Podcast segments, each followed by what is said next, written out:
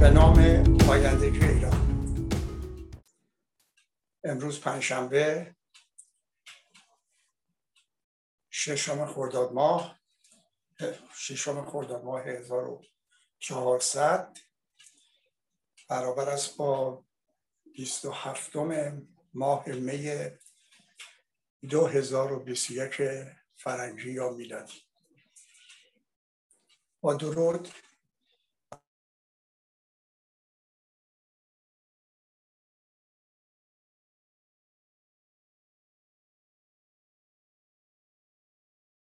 بررسی رویدادها رو آغاز می‌کنیم.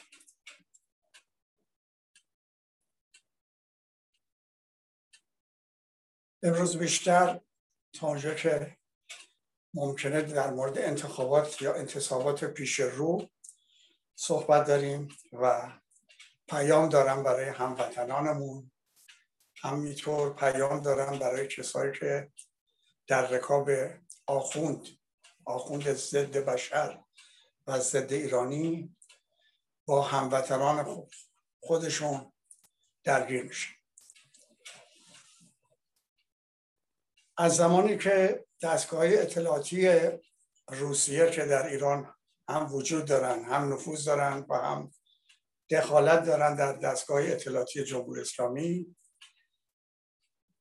به خامنه‌ای اطلاع دادن یا گزارش دادن که نود درصد از مردم در انتخابات شرکت نمی کنند،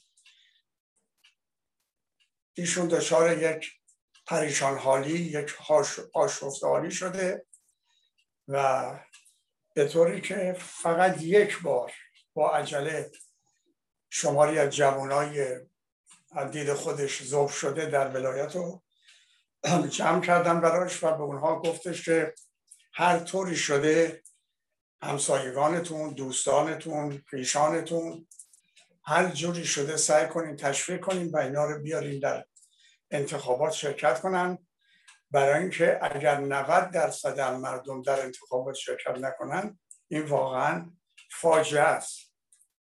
و این فاجعه رو دو بار، این جمله رو دو بار تمدید کرد، تکرار کرد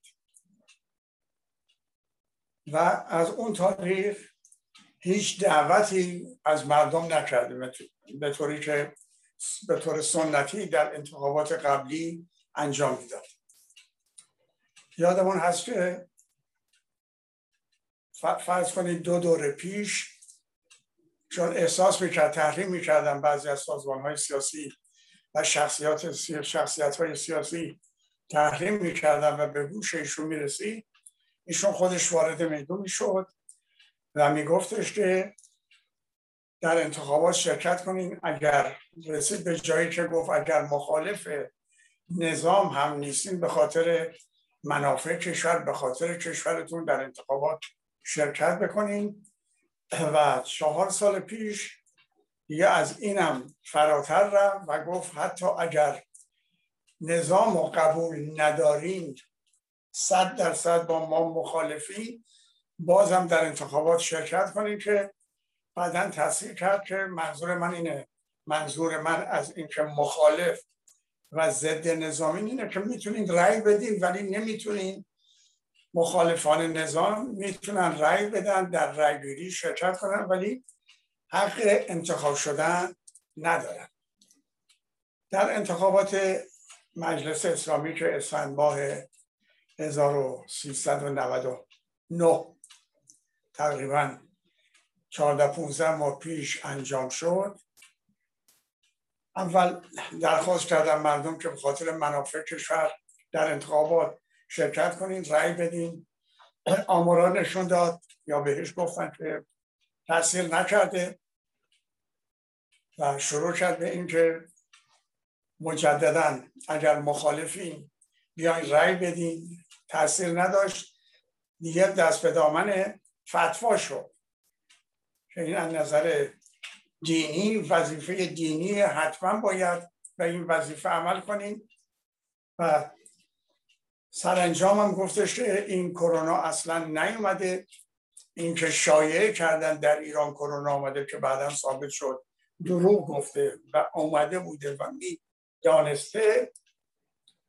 بعدم گفت این شایعه رو برای این کرد، این کرونا رو به این دلیل شایع کردم که مردم نیان از خونه ها بیرون و در انتخابات شرکت نکنن و به هر روی ناگزیر شدن اعلام کنن حدود چهل درصد از مردم بیشتر شرکت نکردن در انتخابات. و خب بعضی ها به سهم خودشون، من به سهم خودم تا اونجایی که میدونم آقای بنی صدرم به سهم خودش هم مسیر خودش، ما گفتیم این چهل درصد نبوده، بیست درصد بوده و اینا به خاطر حفظ آبرو، حفظ ظاهرم شده اینو زبدل دور کردن.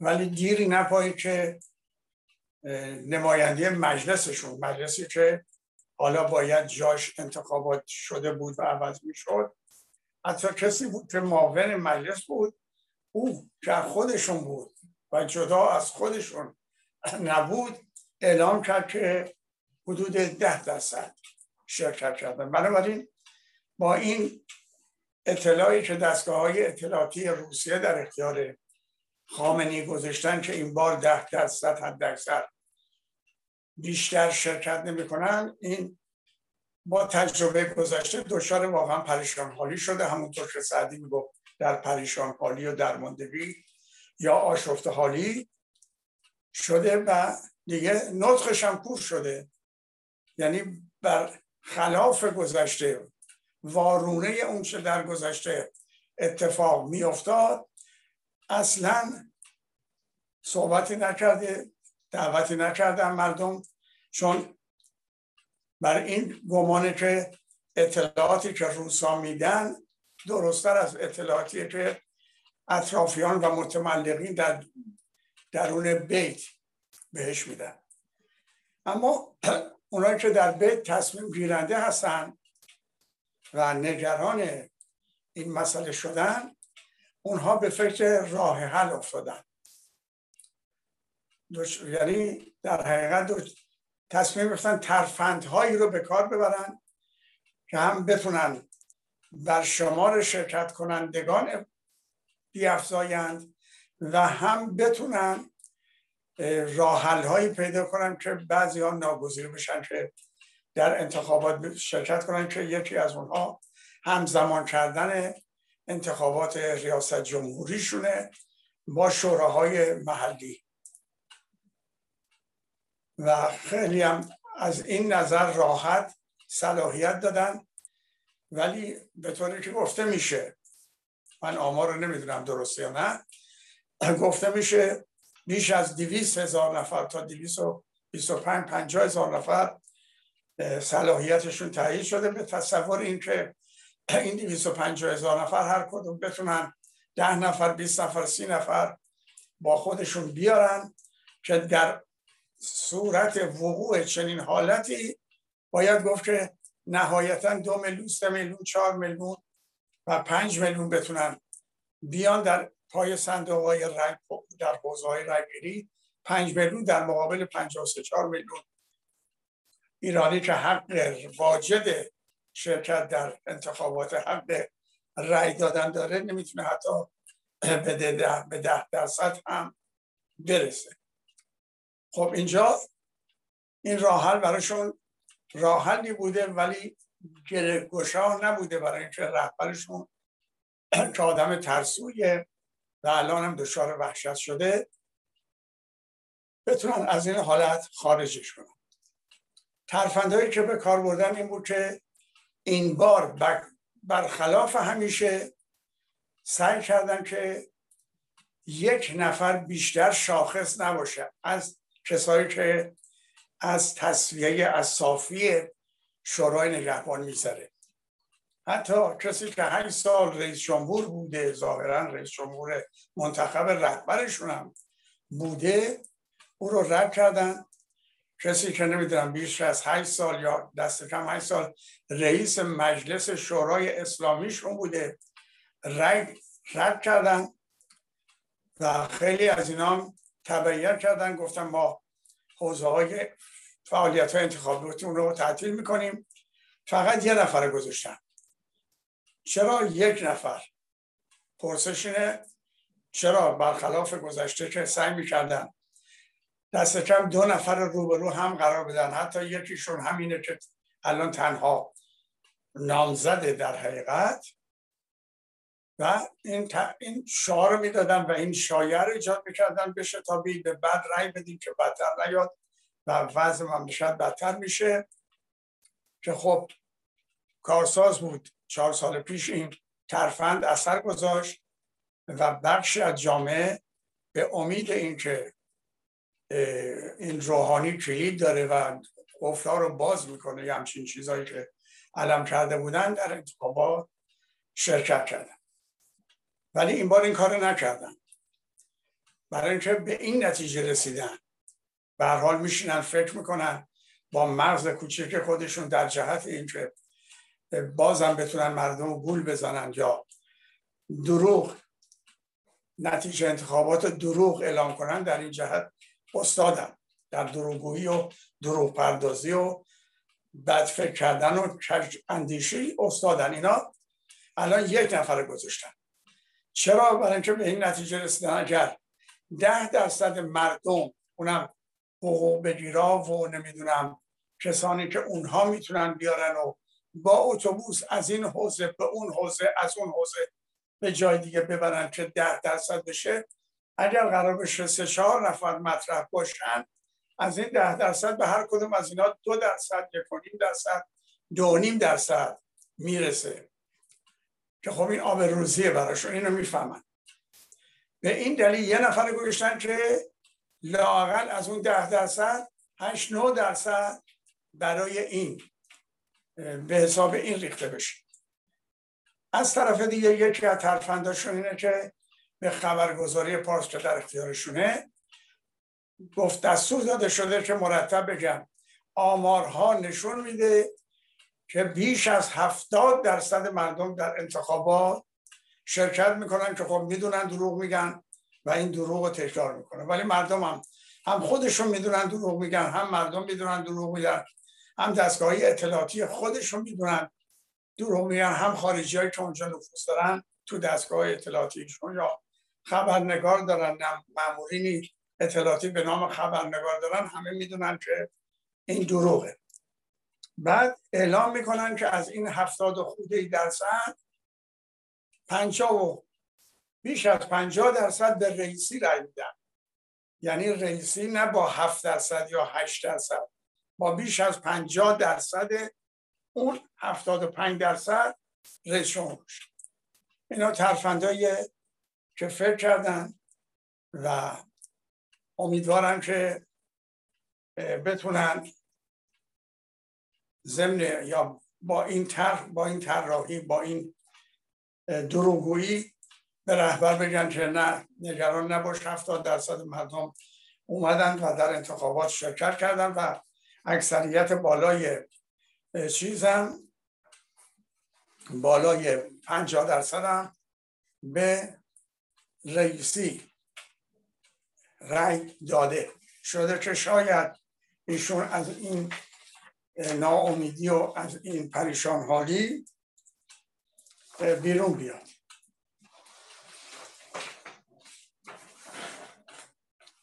ولی حالا اینها ترفندهای سردمداران نظام، برای اینکه با این ترفندها و با این دروغگویی بتونن آمار دروغ بدن و جنجال را بندازن و بگم ببینید هفتاد درصد بیشتر مردم اومدن. اما وظیفه مردم اینجا چیه؟ مردم خوشبختانه خوشبختانه سالیانه که در داخل ایران نهادهای مردمی به وجود اومده. اون زمان در حقیقت به خاطر کمک کردن به زلزله زدگان بم، زلزله زدگان کرمانشاه، که اینا مس... کسانی که مسئول بودن که کمک کنن نمی کردن و حتی کمک های خارجی رو به جایی که در اختیار این زلزله زده ها بذارن دزدی می کردن، برای خودشون برمی داشتن. اگر مواد غذایی میومد نمیدادن، اگر پوشاک میومد نمیدادن، اگر مواد پتو و این چیزا چادر میومد نمیدادن. یه نهادهایی در داخل مملکت خوشبختانه به وجود اومد که بیشتر اینها جوانهای فعال هستن، جوانهای خوشفکر هستن، جوانهایی هستن که با دنیای امروز، با پیشرفت دنیای امروز آشنا هستن. و همونطور که من بارها گفتم امیدی جز به نیروی جوان نیست. این نیروی جوان فعال شده و داخل صحنه اومده و در کمک کردن شب نوروز به خانواده‌های نادار، به بچه‌هایی که سرپرست ندارن، حتی جمع کردن بچه‌های بی سرپرست در خیابان‌ها و خوابگاه و محل درس و یادگیری فنون برای اینها درست کردن. و این باعث وحشت نظام شده بود، به طوری که شاید پرطرفدارترین این نهادها نهادی به نام امام علی، حتی امام علی گذاشته که مزاحمشون نشن، اینا بتونن خدمت بکنن به مردمی که دولت به ظاهر دولت وظیفه داره و نمیکنه.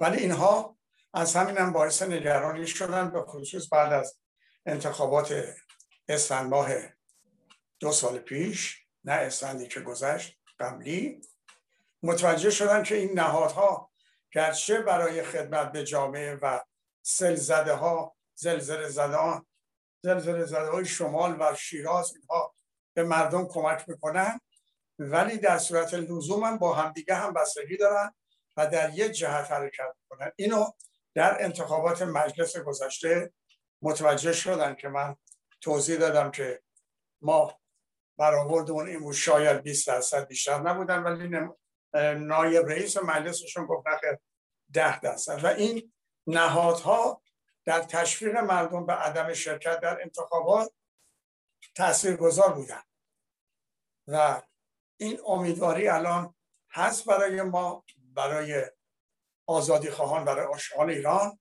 که این نیروها همون نقشی رو بازی کنن، همون وظیفه ای رو به عهده بگیرن که انجمنها زمان مشروطه به عهده گرفتن. یعنی انجمنهای متعددی در تهران، تبریز که اون موقع دومی شهر بود، بعد اصفهان، مشهد، گیلان به وجود اومده بود که اینها در انقلاب مشروطیت کاملا با همدیگه هماهنگی کردن و تونستن اون انقلاب در دنیایی که بسیاری از کشورها مستعمره بودن و بسیاری از کشورها در خواب بودن، نه در واقعیت و نه جنبش و حرکت، تونستن اون انقلاب شکوهمند مشروطه رو به وجود بیارن که من بارها گفتم مصدق فرزند مشروطه بود و به همین دلیل قانون اساسی مشروطه رو قبول داشت و تمام تلاشش در دوران نخست وزیر این بود نخست وزیر این بود که قانون اساسی مشروطیت اجرا بشه.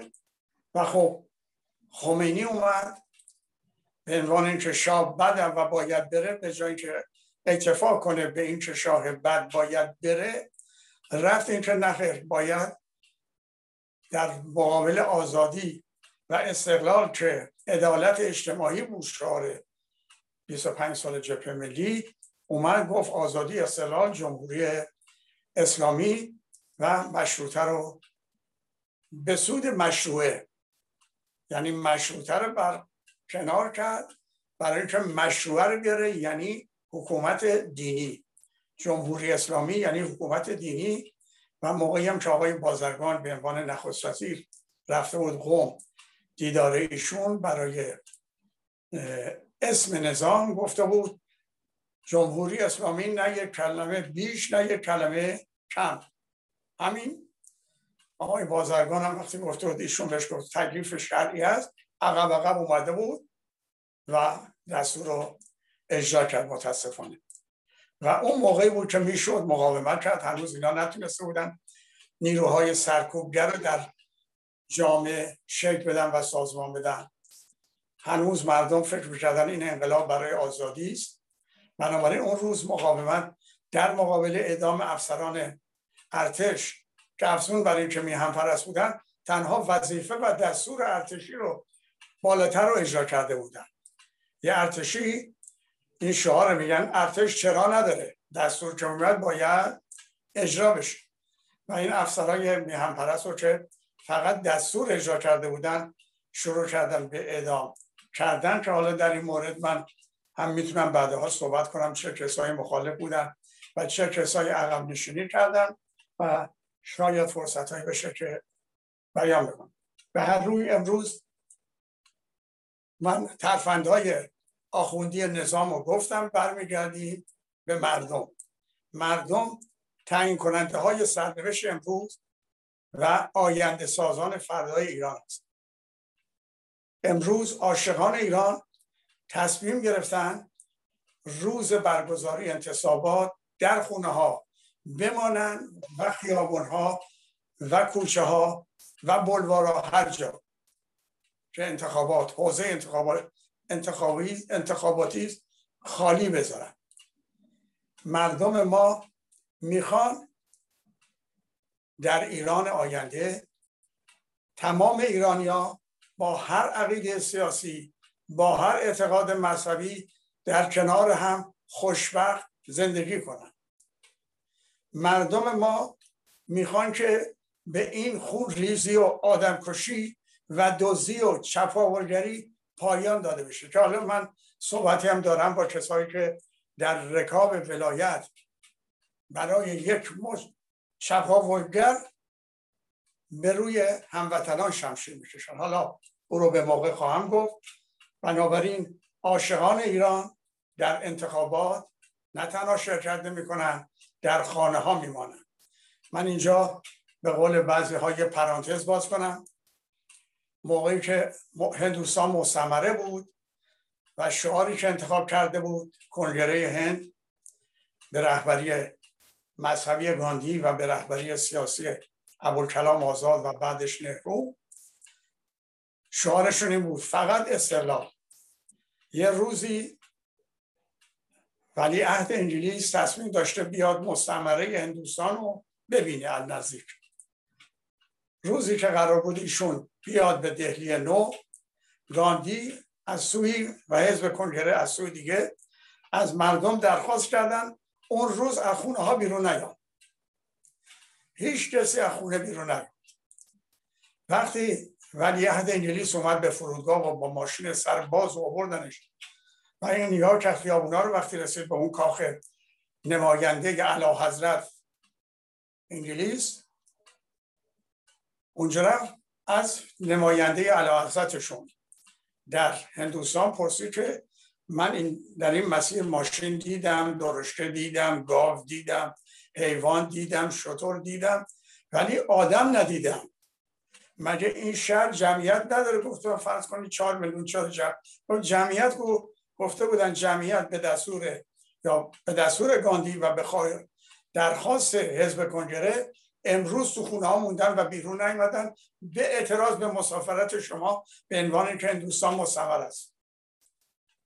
یا خود فکر کرده بود اون نمایندگان و اطرافیان اعلیحضرت، گفته بود ملتی که اینطور عمل میکنن و از خونه ها بیرون نمیان به اعتراض به مسافرت، دیگه استعمار بر اینها ادامه نمیتونه بیابه.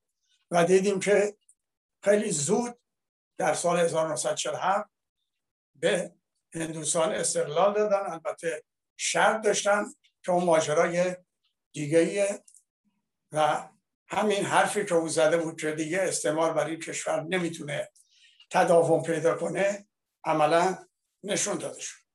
و مردم ما این بار تصمیم گرفتن با موندن در خانه ها روز بیست و هشت خرداد، که تصادفاً ما یک روز تاریخی بیست و نه خرداد داریم. بیست و نه خرداد سال هزار و سیصد و سی با بستن شیر نفت توسط حسین مکی نماینده مجلس که از جبهه ملی بود و نزدیک‌ترین یار مصدق در اون زمان، از دولت از شرکت نفت ایران انگلیس خلعیت کردیم. عاشقان ایران، آزادی خواهان ایران، میهن دوستان ایران، طرفداران استقلال ایران، طرفداران آینده بهتر، طرفداران پیشرفت و ترقی، طرفداران سرفرازی ملت ایران در دنیایی که امروز جمهوری اسلامی بدنامش رو کرده تصمیم گرفتن روز بیست و هشت خرداد که شب خلیعت از شرکت نفت ایران انگلیس است، از نظام از حکومت مطلقه خلیعت بکنن و خل... خلیعت خواهند کرد و این خلیعت به ما، به مردم ما، به آزادی خواهان ما، به عاشقان ایران اجازه میده که به راحت بتونن دولت موقت یا دولت آینده رو تشکیل بدن و مطمئن باشن که دنیا اینا رو به عنوان آینده سازان ایران به رسمیت خواهد شناخت و دیگه حمایت از نظامی که با تمام ترفندها ده درصد هم براش پای صندوق ها نمیرن، با آمار دروغ هم نمیرن، دیگه جایگاه و پایگاهی نخواهد داشت. بنابراین من از هموطنانی که عاشق ایرانم درخواست میکنم بیست و هشت خرداد در خانه ها بمانند. از خانواده هایی که عزیزشون به دست این جنایتکارا از فدا شده خواهش میکنم از خونه ها بیرون نیاد. به کسانی که نوجوان بودن پدر یا مادرشون به دست این جنایتکارا اعدام شدن درخواست میکنم از خونه ها بیرون نیاد. به کسانی که به فامیلاشون به عنوان دوشیزه قبل اعدام تجاوز شده شده درخواست میکنم از خونه ها بیرون نیان و به حکومت مطلقه حکومت مطلقه رو تحریم کنن و ازش خلعیت نماین. بنابراین نخبگان جامعه باید پیشتاز این انجام این تصمیم باشن. شیرزنان ما که شجاعتشون رو دنیا قبول کرده باید پرچمدار خلعیت از حکومت مطلقه باشن. دلاوران ما، دانشجویان ما، جوانان دلاور ما باید پرچم این خلعیت از حکومت مطلقه رو برافراشته نگه دارن. کارگر، کارگران زحمتکش ما که باید به دنبال خلعیت از حکومت مطلقه اول به زندگی اونا و به زندگی معلم هایی که آینده سازان ما رو تربیت میکنن، به زندگی بازنشستگان باید توجه بشه. باید مردم از فقر نجات پیدا کنن، سفره های خالی عوض بشه. همه اینا باید تلاش بکنن که روز بیست و هشت خرداد روز خلعیت از حکومت مطلقه باشه و کسانی که چهل و دو ساله به گفته بختیار مأموریت داشتن که ایران رو نابود کنن و کردن خلعیت بشه. باید از کسانی که به گفته پروفسور دکتر احمدی نژاد رئیس جمهور برگزیده رهبر که گفت اینا جمعاً دویست یا سیصد خانواده بیشتر نیستن و اینها جاهای جزایری رو خریدن و گذرنامه های کشورهایی رو دارن که به سرعت فرار رو برقرار ترجیح بدن. من مطمئنم که این همبستگی بزرگ مردم که در سالهای گذشته، سالهای اخیر خودشو نشون داد، این بار با عظمت و با توان بیشتر، با قدرت بیشتر خودشون نشون بده و مطمئن باشن که نظام مطلقه ساقط خواهد شد. ایران با آزادی، استقلال و سرفرازی و عدالت اجتماعی و رفاه اقتصادی خواهد رسید و این فقط یک نیرو در دنیا داره که ما رو از دست اینا خلاص میکنه و ما رو با آرمانهامون، آرمانهای تاریخیش از زمان انقلاب مشروطیت و زمان ملی شدن صنعت نفت داشتیم، ما رو به اونها میرسونه. اون نیرو فقط نیروی همبستگی مردم برای ما اهمیت نداره، اصلا برای ما اهمیت نداره که کشورهای سرمایه‌داری، کشورهای سابق کمونیستی نظامشون نمیدونم امپریالیستیه یا امپریالیست نیست، از نظام به خاطر منافع خودشون حمایت میکنن، اصلا برای ما مهم نیست، برای ملت ما مهم نیست ملت ما یک نیرو داره، نیروی پایان ناپذیر همبستگی ملی، و این روز بیست و هشتم خرداد به خودشون و به مردم ایران، به سردمداران نظام و هم به مردم دنیا نشون خواهند داد و سرنوشت امروز و آیندهشون رو با این همبستگی بزرگ ملی رقم خواهند زد به سوی پیشرفت و ترقی، همگام شدن، همراه شدن با کاروان پرشتاب ترقی جهان و همگام شدن ایران با این کاروان تمدن، برای اینکه نشون بدیم که ما همونطور که در گذشته توانستیم، حالا می توانیم به اون چه در حقمونه، در استعدادمونه، در استعداد جوانامونه، در امکانات منابع زیرزمینی اون هست برسیم و خواهیم رسید.